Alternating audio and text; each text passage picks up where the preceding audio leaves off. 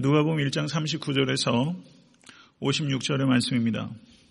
우리 이 자리에 계신 모든 그 자매님들 엘리사벳과 마리아 같은 믿음의 사람 될 수 있게 되기를 간절히 축복합니다. 오늘 본 말씀은 읽으신 대로 마리아가 엘리사벳을 방문하였을 때 있었던 일을 기록하고 있습니다. 누가복음 1장 5절에서 24절까지는 세례 요한의 탄생에 대한 천사의 고지가 있었고 26절에 38절은 예수 그리스도의 탄생에 대한 천사의 수태 고지가 기록되어 있습니다.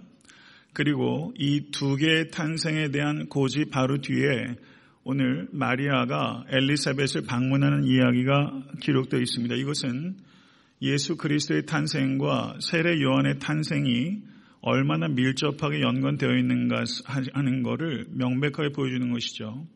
세례 요한과 예수 그리스도는 탄생뿐만 아니라 그 삶도 그 죽음도 매우 밀접하게 연관되어 있는 것입니다.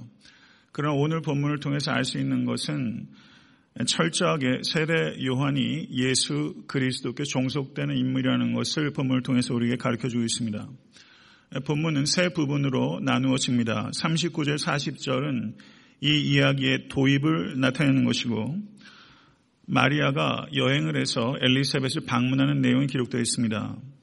41절 45절은 엘리사벳이 마리아를 축복하는 축복의 노래가 기록되어 있고 46절에서 55절은 마리아가 하나님을 높이는 찬송의 노래가 기록되어 있습니다. 엘리사벳의 노래와 마리아의 노래가 서로 이어지고 있는 것입니다. 그리고 56절은 마리아가 귀가하는 것으로 이야기가 마무리됩니다. 네 부분으로 나눠진다고 볼 수 있죠. 성경을 읽으실 때 바르게 이야기해서는 일단 구조에 대해서 파악하는 것이 중요하고 그 일은 그, 그게 어려운 일이 아닙니다. 본문의 핵심은 두 노래에 있고 이 두 노래 중에서 보다 중요한 것은 마리아의 노래입니다. 39절 40절을 보면 이때 마리아가 일어나 빨리 산골에 가서 유다 한 동네에 이르러 사가랴의 집에 들어가 엘리사벳에게 문안하니 라고 말하고 있습니다. 천사를 통해서 그 친속, 친족이라고 번역되어 있는데 렐러티브 친척입니다. 엘리사벳이 나이가 많이 들어서 늙었는데 저가 잉태했고 6개월이 됐다는 것을 이 마리아가 알고 난 후에 저가 가만히 앉아 있을 수가 없는 거예요. 그래서 엘리사벳을 서둘러 찾아갔습니다. 기쁨으로 충만한 것입니다. 이 마리아의 방문은 얼마나 기쁜 방문입니까? 그리고 얼마나 복된 상봉입니까? 마리아가 방문함으로 인해서 엘리사벳은 자기가 늙은 나이에 아이를 가졌다는 것을 숨기고 있었는데 얼마나 즐거운 은닉이에요. 즐겁게 숨기고 있었던 것이죠. 이 즐거운 은닉이 마리아를 통해서 기분 좋게 깨어진 것입니다. 그리고 이 두 여인이 거룩한 두 여인이 만났습니다. 그리고 서로에게 부어주신 하나님의 은혜를 나누면서 얼마나 기뻤겠어요. 이거 정말 대단한 수다 아니었겠어요? 이런 수다 나누실 수 있는 자매들 되실 수 있기를 바랍니다. 이런 만남들이 있어야 됩니다. 얼마나 큰 기쁨과 격려가 되는 만남입니까?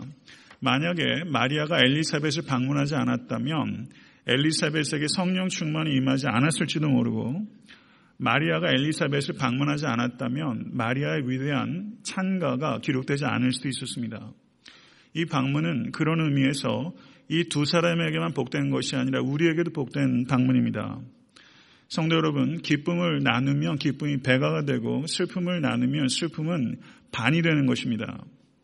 마리아가 엘리사벳을 방문한 이 방문과 같이 성도가 성도를 방문하고 교제하는 것은 참으로 중요한 것입니다. 교제는 예배의 연장입니다. 이것을 믿으실 수 있게 간절히 바랍니다. 특별히 우리에게 주어진 목장을 가볍게 여기지 마십시오. 목장에 가서 나하고 잘 안 맞는 성도, 배경, 환경, 언어 습관 다 있으실 거예요. 성도 여러분, 그래서 어려우십니까? 그 목장이라는 교재 그 장을 여러분 소중히 여기시고 그곳에서 마리아와 엘리사벳이 만나서 기쁘게 상봉하고 교제했던 것처럼 목장을 통해서 그리고 여러 성도 간의 교제를 통해서 그런 아름다운 역사들이 풍성하게 나타날 수 있게 되기를 간절히 축원합니다.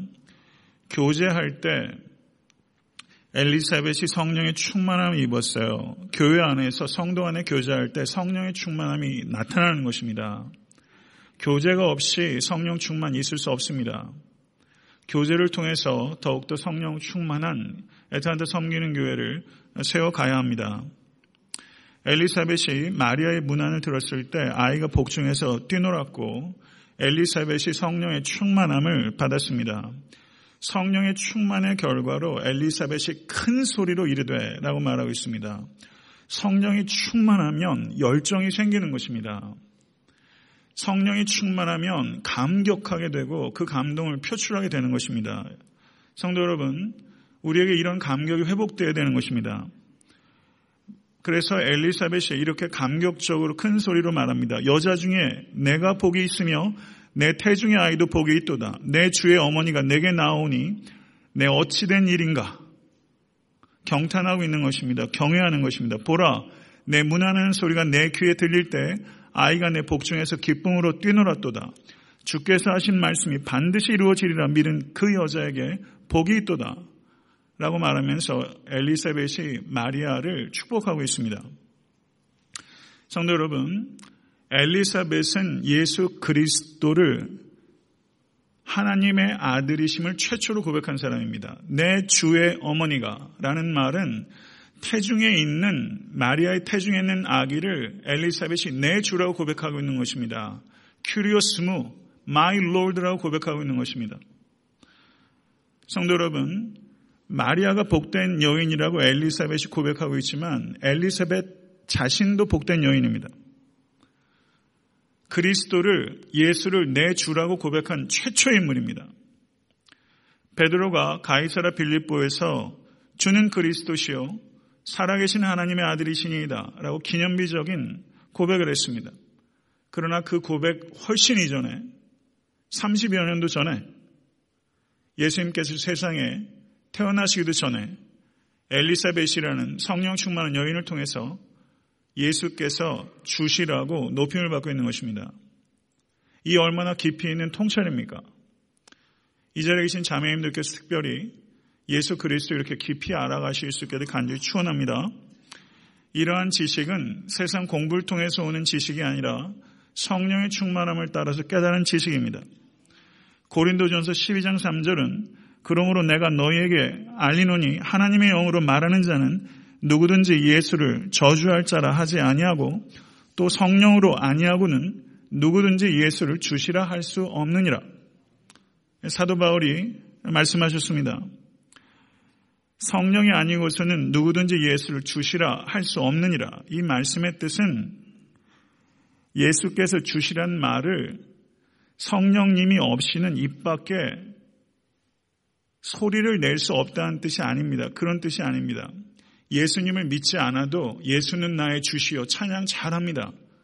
그러나 삶의 주인은 여전히 자기 자신인 사람 너무 많습니다. 이것은 입 밖으로 예수를 주라고 고백하는 것을 얘기하는 것이 아니라 성령님이 아니고서는 삶의 손해와 박해를 받는 자리에서 예수를 주시라 고백할 수 없습니다. 이런 뜻입니다. 삶에서 예수님을 주라고 고백함으로 이 말미암아 손해보고 박해받는 자리에서 예수를 꿋꿋하게 주라고 고백하는 사람, 그 사람은 성령께서 함께 하시기 때문입니다. 이것을 고린도전서 12장 3절은 말하고 있는 것입니다. 성도 여러분, 우리가 승승장구할 때도 하나님께서 영광 받으셔야 되지만 특별히 어려움 가운데 처했을 때도 예수께서 나의 주이심을 일관되게 고백하면 하나님께서 더욱더 높임을 받으십니다. 모든 입으로 예수 그리스도를 주라 시인하여 하나님 아버지께 영광을 돌리게 하셨느니라. 여러분 입술이 축복된 입술 될 수 있게 되기를 간절히 바랍니다. 엘리사벳이 마리아를 축복한 것은 두 가지입니다. 마리아가 주를 잉태한 것이 복되다고 엘리사벳이 말하는 것이 첫 번째고요. 두 번째는 마리아가 주께서 하신 말씀이 반드시 이루어질 것이다. 라고 믿은 것이 복되다. 이렇게 얘기했어요. 예수님을 잉태한 여인은 역사상 한 명밖에 없었어요. 그 축복은 아무도 가질 수 없어요. 나눠 가질 수 없는 축복이에요. 그런데 주께서 하신 말씀이 반드시 이루어질 것이다. 믿은 축복은 우리 모두가 가져야 되는 축복이에요. 이 축복 받으실 수 있게 되기를 간절히 바랍니다. 누가복음 11장 27절에서 28절의 말씀을 한번 보시기 바랍니다. 누가복음 11장 27절에서 28절의 말씀.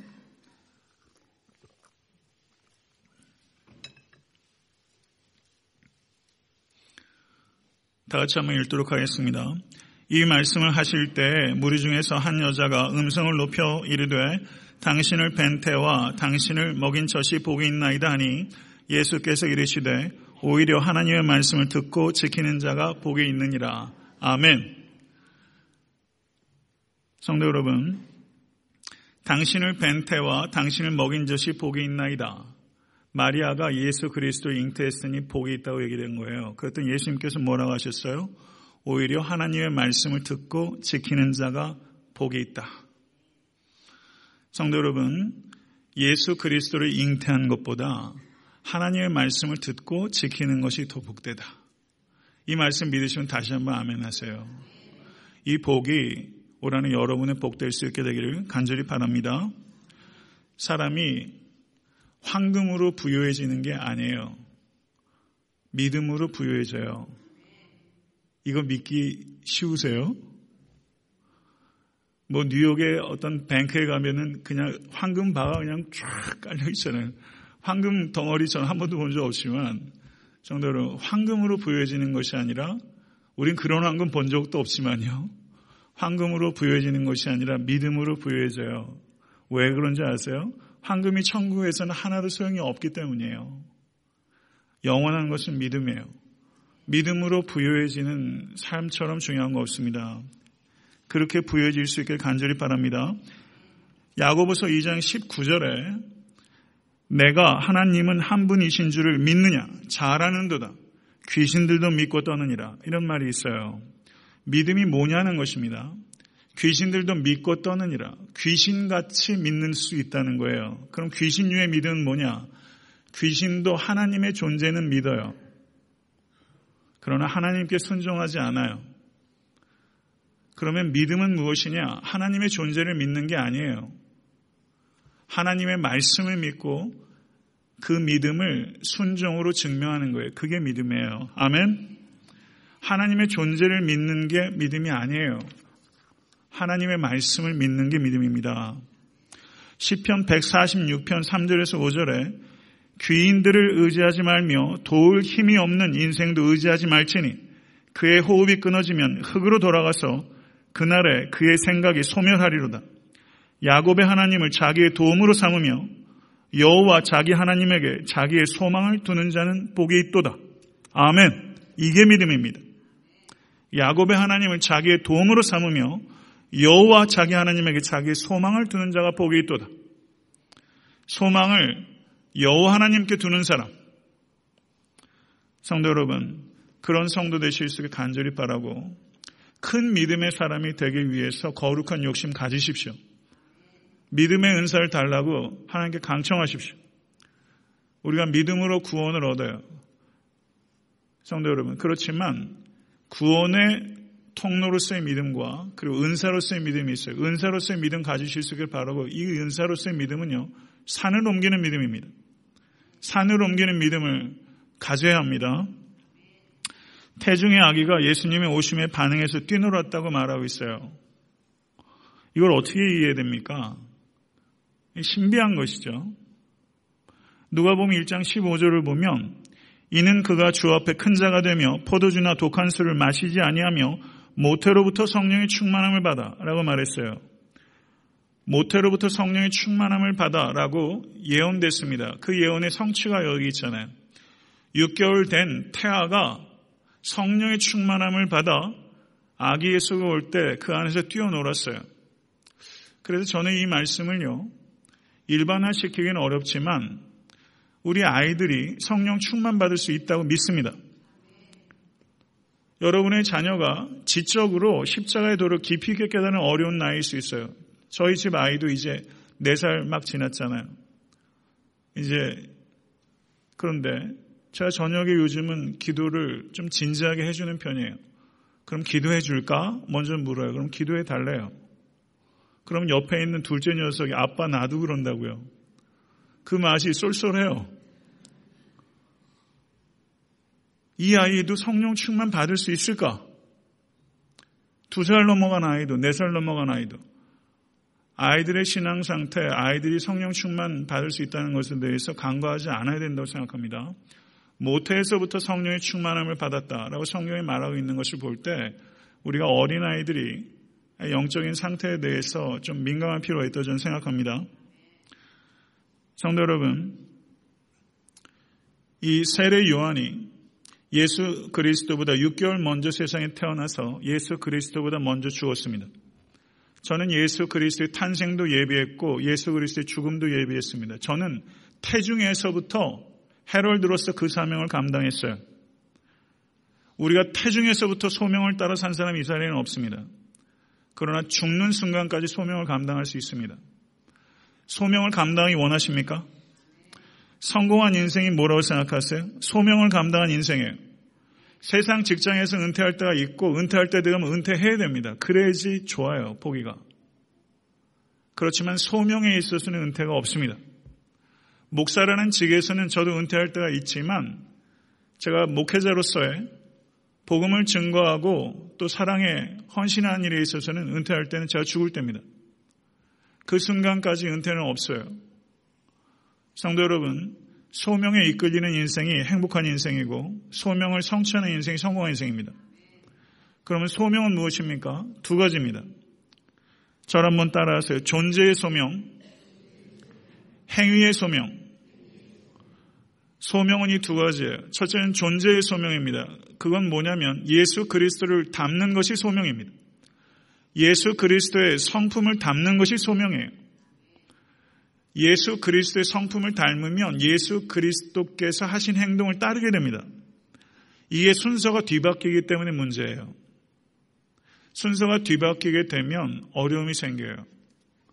예수 그리스도를 담는 존재의 소명과 예수 그리스도께서 하신 일을 이어가는 행위의 소명을 감당하신 일에 여러분의 평생의 삶이 쓰임받을 수 있게 되기를 간절히 축원합니다. 마리아의 창가는 위대한 노래입니다. 마리아의 창가를 주의 있게 분석해 보면 마리아의 창가는 구약 성경의 그 풍성한 언어들이 마리아의 창가 안에 다 들어 있어요. 마리아의 창가가 제일 흡사한 노래가 구약에 있어요. 구약에서 한 여인이 노래해요. 사무엘상에 누구요? 한나. 한나도 잉태하고 찬양하죠. 마리아도 잉태하고 찬양해요. 사무엘이 하나님의 구속사의 큰 도구로 쓰였던 것처럼 예수 그리스도는 하나님의 구속사의 절정으로 쓰임받은 존재예요. 그래서 이 마리아의 노래는 한나의 노래와 매우 흡사합니다. 그뿐만 아니라 신명기 10장 21절, 10편 89편, 98편, 103편, 107편, 111편, 113편, 이사야 41장, 미가서 7장 20절 이런 등등의 말씀이 직간접적으로 언어적으로 상징적으로 마리아의 창각 가운데 들어 있습니다. 마리아의 이때 나이는 10대 중반 정도입니다. 기껏 잡아봐야 10대 후반이에요. 그런데도 불구하고 구약 성경을 능수능란하게 자신의 노래 가운데 녹여내고 있는 것을 볼 때 마리아는 말씀을 주야로 묵상하던 여인입니다. 성도 여러분, 이렇게 노래를 할 때 부지불식 간에 성경의 언어를 통해서 노래, 노래할 수 있다는 것은 그만큼 말씀이 몸에 배어 있기 때문이에요. 이거는 의도적인 학습을 통하지 않고는 이렇게 할 수 없습니다. 의도적으로 연구하고 묵상하고 그리고 실천하지 않으면 말씀이 이렇게 녹아지지 않아요. 성도 여러분, 이러한 부분에 있어서 여러분과 저는 부끄러움을 좀 느껴야 됩니다. 우리가 설교를 수동적으로 듣는 일 가지고는 그렇게 되질 않아요. 설교자조차 이렇게 안 돼요. 설교하기 위해서 성경을 읽는 정도 가지고는 그렇게 안 됩니다. 나에게 주시는 말씀을 매 순간 묵상하고 다독과 정독을 겸비하고 그리고 그것을 살아내려고 진작에 실름을 해서 그 말씀이 육화될 때 내 노래 가운데 언어 습관 가운데 기도 가운데 말씀이 녹아 들어가서 어디까지가 내 말이고 어디까지가 성경인지 구분조차 되지 않을 정도로 말씀이 녹아 들어가는 거예요. 이거는 여러분에게도 참 중요하고 제게도 참 중요합니다. 이렇게 말씀을 사랑할 수 있기를 바랍니다. 이거는요, 말씀을 사랑하기 때문에 도달할 수 있는 거예요. 마리아의 노래는 세 부분입니다. 46절에서 50절은 찬송의 도입부이고 51절에서 53절이 이 노래의 클라이맥스입니다. 54절에서 55절이 이 노래의 마무리라고 할 수 있어요.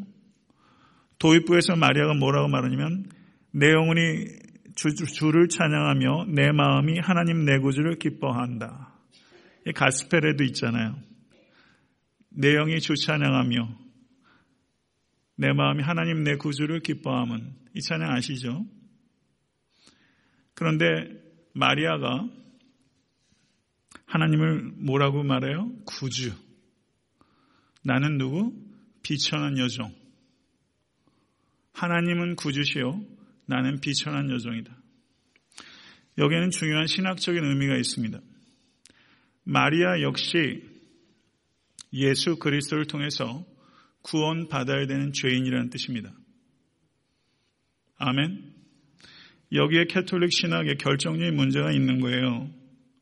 마리아는 존경받아야 될 마땅한 여인입니다. 그러나 마리아를 경배하는 것은 옳지 않은 것입니다. 마리아가 경배 받고 있다는 것에 가장 분개할 사람은 마리아 자신입니다. 안 그렇습니까? 하나님은 구주시며 마리아는 비천한 여종입니다. 성도 여러분, 마리아는 결코 구원의 중개자가 아닙니다. 예수 그리스도의 중보를 통해서 구원을 얻는 인간입니다. 성도 여러분, 마리아조차 나는 비천한 여종이라고 했다면 우리는 얼마나 더 겸손해져야겠습니까? 시편 39편 5절의 말씀을 보시면 이렇게 말씀합니다. 경청하십시오. 주께서 나의 날을 한뼘 길이만큼 되게 하심에 나의 일생이 주 앞에는 없는 것 같사오나 사람은 그가 든든히 서 있는 때에도 진실로 모두가 허사뿐이니이다. 믿으시면 아멘 하세요. 이게 진실이에요. 이거를 알아야 됩니다. 우리 인생의 길이, 길이가 한뼘 같아요. 든든히 서 있는 것 같으나 모든 것이 허사뿐이에요. 우리의 한계를 아는 것. 인간은요, 저를 한번 따라 하시죠. 한계적 존재, 책임적 존재. 하나님께서 선악과를 금지하신 것은 인간을 한계적 존재로, 그리고 그걸 금하신 것은 인간을 윤리적 존재로 만드신 거예요. 윤리적 존재로 만드셨다는 것은 인간에게 책임을 주셨다는 것을 의미하는 거예요. 성도 여러분, 그거는 하나님께서 우리를 존중하신 것입니다. 한계를 아는 인간이 철이든 인간이에요. 한계를 아는 인간이 인간다운 인간입니다. 한계를 아는 인간이 경건한 인간이에요. 그걸 알아야 돼요. 한계가 없는 인간, 천둥 벌거숭입니다. 사랑도 내 뜻대로 안 되고요. 회개도 내 뜻대로 안 되는 거예요. 내 힘만 가지고 할 수 있는 게 뭐가 있습니까? 안 되지 않습니까? 자기 한계를 받아들이는데 비로소 사람다워지는 거예요. 이번 사순절 기간 동안에 자신의 한계를 아십시오. 내 동기가 얼마나 불순한지에 대해서 깨달으셔야 돼요. 로마서 12장 16절을 보시면 서로 마음을 같이 하며 높은 데 마음을 두지 말고 도리어 낮은 데 처하며 스스로 지혜 있는 채 하지 말라. 저는 이 번역이 되게 좋아요. 체하지 말라. 한국 사람들이 체면 문화라고요. 너무너무 체를 잘해요. 경건한 채, 아는 채, 있는 채, 똑똑한 채, 강한 채, 이런 거 너무너무 잘한다고요. 체하지 않으실 수 있기를 바랍니다. 담백해지는 여러분과 제가 될 수 간절히 바라고요. 제일 체를 많이 할 수 있는 위험에 있는 사람은 저예요, 저. 체하지 않도록. 교회 리더들이 체하지 않도록. 그냥 속과 겉이 가급적이면 동일해질 수 있도록 노력하고 필요 이상으로 과대 포장하지 않고 그렇게 좀 단순해지면 좋겠습니다. 49절에서 마리아는 능하시니가 큰 일을 내가 행하셨으니 그 이름이 거룩하시며 극률하심이 두려워하는 자에게 대대로 이르는도다. 천사가 나타나서 마리아에게 두려워하지 말라라고 말했어요. 그때의 두려움은 부정적인 두려움이에요. 그러나 여기에서 극률하심이 두려워하는 자에게 대대로 이르는도다. 이 두려움은 긍정적인 두려움입니다. 긍정적인 두려움은 뭐냐면 여호와 하나님을 두려워하는 게 긍정적인 두려움이에요. 여호와 하나님만을 두려워하면 두려워할수록 다른 것을 두려워하지 않게 됩니다. 그것을 여호와 하나님은 경외한다고 표현합니다. 하나님의 성품이 49절에 세 가지가 녹아 들어가 있어요. 능하시니가 하나님은 능하신 입니다. 하나님은 거룩하신 이입니다. 하나님은 극률이 있으신 분이에요. 하나님의 세 가지 성품이 한 절에 녹아 있어요.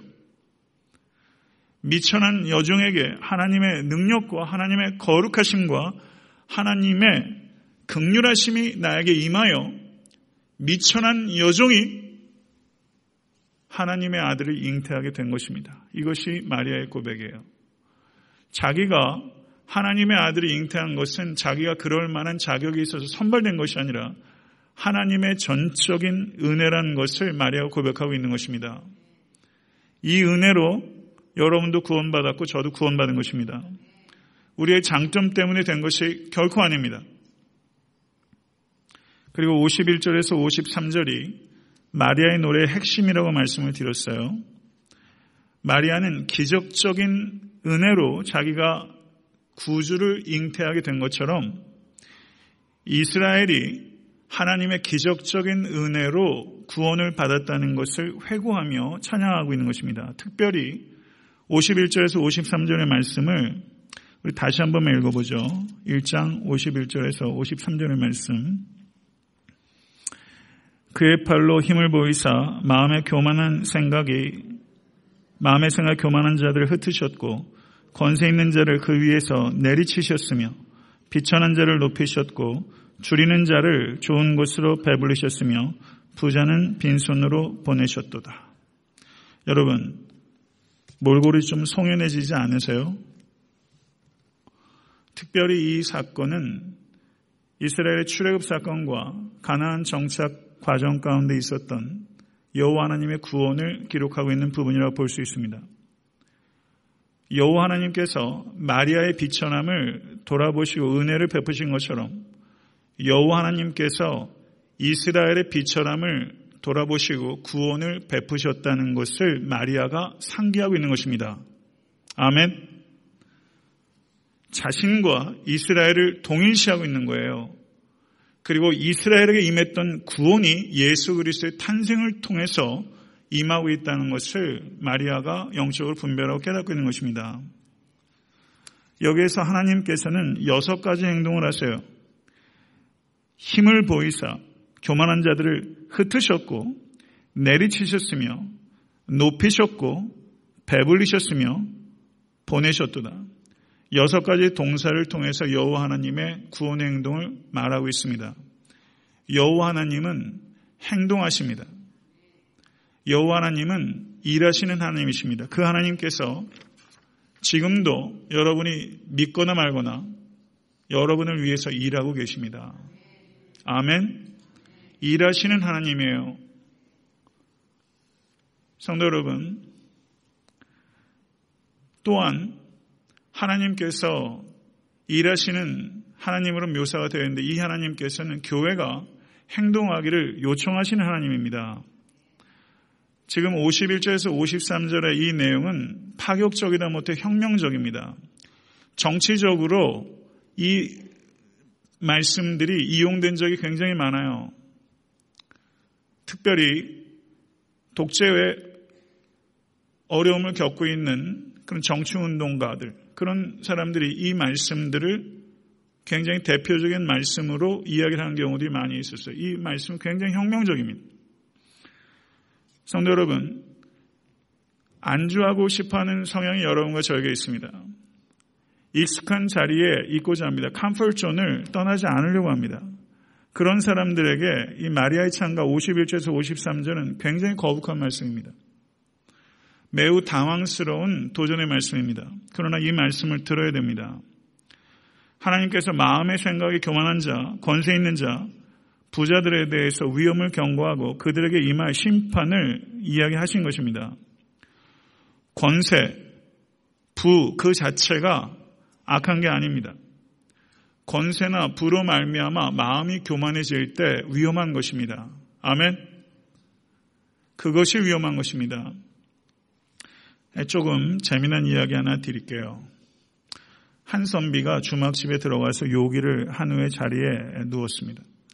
먼 길을 오느라 피곤해 젖어서 깊이 잠에 빠졌는데 갑자기 새벽에 충청 수사 출두요 하면서 시끄러운 주막집이 시끌벅적 난리 북새통이 난 거예요. 그랬더니 그 주막 주인장이 나가서 아이고 어떡합니까? 저희 주막에는 빈 방이 없습니다. 이렇게 말했어요. 그랬더니 그 충청 수사를 이끄는 앞에 있는 이방 같은 사람이 죽고 싶은가? 충청 수사께서 오셨는데 방이 없다니 썩 방을 내놓지 못할까? 이방 소리는 좀 더 간드러지겠지만 그랬더니 주인이 이 선비가 자는 방에 들어와서 선비님 죄송합니다. 충청 수사 도지사입니다. 께서 오셔서 그러니 죄송하지만 방을 좀 비워줄 수 있으시겠습니까? 그랬더니 이 선비가 천천히 몸을 일으키더니 예 그래야지요 하면서 방 밖으로 나와서 그의 일행과 함께 마루에서 잤다는 것입니다. 그런데 아침에 일어났더니 사단이 벌어진 겁니다. 방에서 자다가 마루로 나와서 잔 사람이 우암, 송시열 2조 판사였습니다. 그 사람을 내쫓고 방에서 잔 사람은 충청 수사였죠. 성도 여러분, 얼마나 이 충청 수사가 부끄러워졌겠습니까? 충청 수사쯤 되는 사람도 과거 급제한 사람이죠. 지식 좀 있는 사람이고 도지사 정도 되는 권력 꽤 나가는 권력입니다. 조금 안다고, 조금 돈 있다고, 조금 권세 있다고 거물인 척 하는 사람이 세상에 얼마나 많은지 몰라요. 그러다가 아침에 잠에 깨어나다 보면 부끄러운 꼴 당한다는 것이죠. 교만하게 되면 언젠가는 얼굴을 들지 못합니다. 적어도 하나님 앞에서 얼굴을 들지 못하게 됩니다. 겸손하면 얼굴이 빛나게 됩니다. 겸손해야 되는데 겸손하기가 항상 어려운 거예요. 제일 어려운 게 겸손하기예요. 제가 종종 드리는 말씀이 있어요. 자기가 겸손하다고 생각하는 게 교만이다. 겸손하기가 얼마나 어려운지 몰라요. 지적 교만 버리십시오. 도덕적 교만 버리십시오. 나는 좀 달라. 버리세요. 영적 교만 버리십시오. 특별히 신앙생활 오래 하시고 나름대로 성경 꽤나 읽고 기도하신다는 분 영적 교만에 빠지기 쉬워요. 영적 교만 참 어려운 겁니다. 버리실 수 있기를 간절히 바라. 영적 분별력과 영적 교만을 잘 구별하세요. 항상 어려워요. 이 부분에 대해서 민감하실 수 간절히 바랍니다. 업적을 쌓는 것 쉬운 일 아닙니다. 그런데 쌓인 업적이 있을 때 겸손하는 것은 더 어려운 일입니다. 사람이 업적이 쌓였을 때 정말 필요한 자세는 자랑이 아니라 감사입니다. 아멘. 사람은 성공으로 행복해지는 것이 아니라 감사로 행복해지는 거예요. 그리고 감사하는 사람은 겸손해지고 겸손한 사람은 주변 사람들로부터 사랑받아요. 그리고 하나님께 영광 올려 드리는 것입니다. 성도 여러분, 항상 겸손하게 감사하시고 주변의 인정을 받으시고 하나님께만 영광 올려드리실 수 있게 간절히 바라고 예, 그렇게 되실 수 있기를 바랍니다. 세상 사람들이 따르는 것이 세 가지가 있어요. 세 가지 피입니다. 파워, 서양 사람들은 권력을 쫓아요. 두 번째는 prestige, 명예를 쫓고 세 번째는 prosperity, 번영을 쫓습니다. 이 세 가지를 쫓고 그것을 얻으면 삶의 의미를 찾았다고 생각하는 사람들이 많이 있어요. 그렇죠? power, prestige, prosperity. 근데 이런 말이 있습니다. The meaning of my life is knowing and showing God. 삶의 의미는 하나님을 아는 것과 knowing God and showing God. 하나님을 드러내는 것이다. 믿으시면 아멘 하세요. 삶의 진정한 의미는 하나님을 knowing God 하는 것과 showing God, 하나님을 드러내는 것. 이런 참된 의미를 추구하는 성도들은 하나님을 본받게 되고 하나님께서 비천한 자를 높인 것처럼 비천한 자를 높이고 줄이는 자에게 좋은 것으로 배불리는 삶에 자신을 헌신합니다. 예수님께서는 가난한 자에게 복음을 전하게 하시려고 내게 기름을 부으시고 나를 보내사 포로된 자에게 자유를 눈먼 자에게 다시 보게 함을 전파하며 눌린 자를 자유롭게 하고 주의 은혜해를 전파하게 하려 하심이라. 이것이 예수 그리스도에서 설명하신 복음의 의미였어요. 성도 여러분, 저는 복음주의자입니다. 여러분도 복음주의자십니까? 근데 복음주의자라고 그러면 세상 사람들이 어떻게 이해하는 줄 아세요? 수구 꼴통이라고 생각해요. 복음주의자 이퀄 수구주의자 이렇게 이야기를 합니다. 왜 그렇다고 생각하세요? 복음은 예수 믿어 천국 가는 것 불충분합니다. 복음은 천국에 대해서만 얘기하는 것이 아니라 천국과 이 세상을 이야기하는 거예요. 죽으면 천당 가는 게 아니라 예수 그리스도로 말미암아 천국이 이 땅에 임한 것입니다. 복음은 하늘과 땅을 동시에 이야기하는 것입니다. 마틴 루터킹 목사님 이런 이야기를 하셨어요. 인간의 영혼에만 관심을 표명하고 인간이 살고 있는 뒷골목에 전혀 관심이 없는 기독교. 그들을 질식시키는 경제적 악조건과 약자로 만드는 사회적 악조건들에 관심을 두지 않는 기독교는 참으로 무의미하다. 이렇게 말했어요. 매우 깊이 있게 생각해야 됩니다. 소위 말해서 복음주의자들은 인간의 영혼에만 관심을 가졌어요. 거기에 주된 관심을 가져야 됩니다. 맞아요. 그렇지만 인간이 사는 삶의 뒷골목에 대해서는 아무 관심을 안 갖기 때문에 수구주의자는 말을 듣는 것입니다. 심지어 어떤 신학자는 이렇게 말했습니다. 세상의 도처에 있는 굶주린 사람들에 대한 자신의 책임을 부인하는 그리스도인들은 신앙의 교리에 이러저러한 조목들을 부인하는 이단과 다르지 않다. 불편한 말이라도 들어야 되는 말입니다. 복음주의자들이 항상 하는 얘기들이 주로 어떤 건지 아세요? 흡연, 음주, 정욕에 대한 문제입니다. 이런 문제를 마이크로 에틱스라고 그래요. 작은 윤리라고 그래요. 복음주의자들은 작은 윤리의 문제에 매몰되어 왔어요. 그러면서 인종차별, 폭력, 가난, 환경 파괴, 정의, 자유, 이거를 macro ethics라고 말합니다. 거대 윤리에 대해서 소홀히 했어요. 거대 윤리에만 매몰되고 복음을 잃어버리게 되면 그거는 교회가 아닙니다. 그렇지만 우리가 micro ethics에만 작은 개인의 윤리에만 집착하다가 macro ethics, 사회 윤리에 대해서 우리가 소홀히 한 것에 대해서 교회는 회개해야 됩니다. 그 폐해가 지금 우리가 겪고 있는 바예요. 한국교회 현실입니다.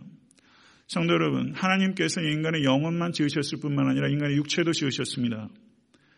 그렇기 때문에 교회는 이웃의 영적인 필요를 채우는 것을 최우선적인 과제로 삼되 육적인 필요를 채우는 일을 필수적으로 해야 됩니다. 예수 그리스도께서 광야에서 오병이어를 통해서 먹이셨어요. 그런데 그 전에 여러 가지 말씀으로 가르치셨습니다. 여러 가지 말씀으로 가르치는 것이 우선입니다. 그렇지만 오병이어로 먹이는 것도 반드시 필수적으로 따라야 됩니다. 그게 교회입니다.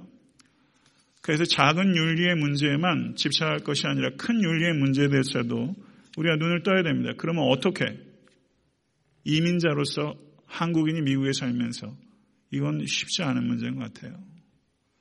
그렇기 때문에 이런 문제에 대해서 많이 토론하고 생각하고 그리고 할 수 있는 부분들을 찾아 가려고 실현하는 중이라고 믿습니다. 말씀을 맺겠습니다.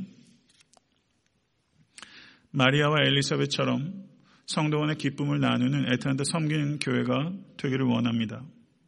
마리아의 복은 예수를 잉태한 복보다 더 중요한 복은 하나님의 말씀을 그대로 믿고 순종한 복입니다. 이 복은 여러분과 제가 가져야 되는 복입니다. 세례 요한은 태중에서도 그 소명을 감당하기 시작했습니다. 우리의 소명은 존재에 대한 소명과 행위에 대한 소명이 있습니다.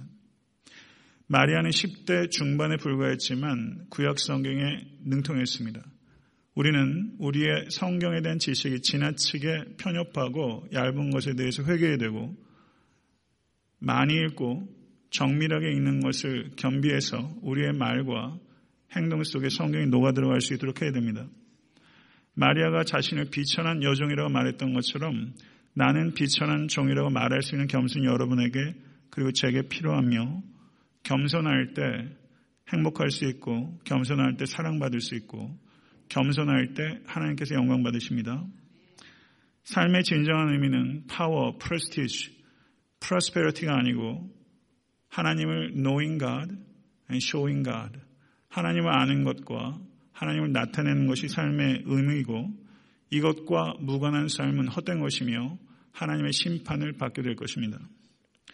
참된 복음주의자는 천국뿐만 아니라 이 땅에도 관심을 갖게 되고 우리는 개인 윤리에만 지나치게 편협되어 있던 것에 대해 회개되며 그 사회의 한 책임 있는 구성원으로서 우리의 역할들을 감당해 나가야 되며 영적인 유익을 우선적으로 공급하되 육적인 필요를 채우는 일에 우리의 것들을 과감하게 나눌 수 있어야 됩니다.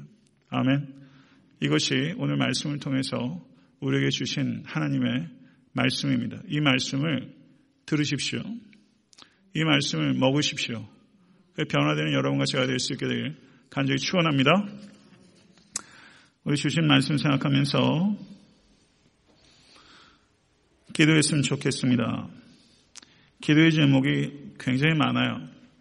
제가 오늘 딴 얘기한 거 하나도 없습니다. 성경 말씀만 가지고 이야기한 거예요.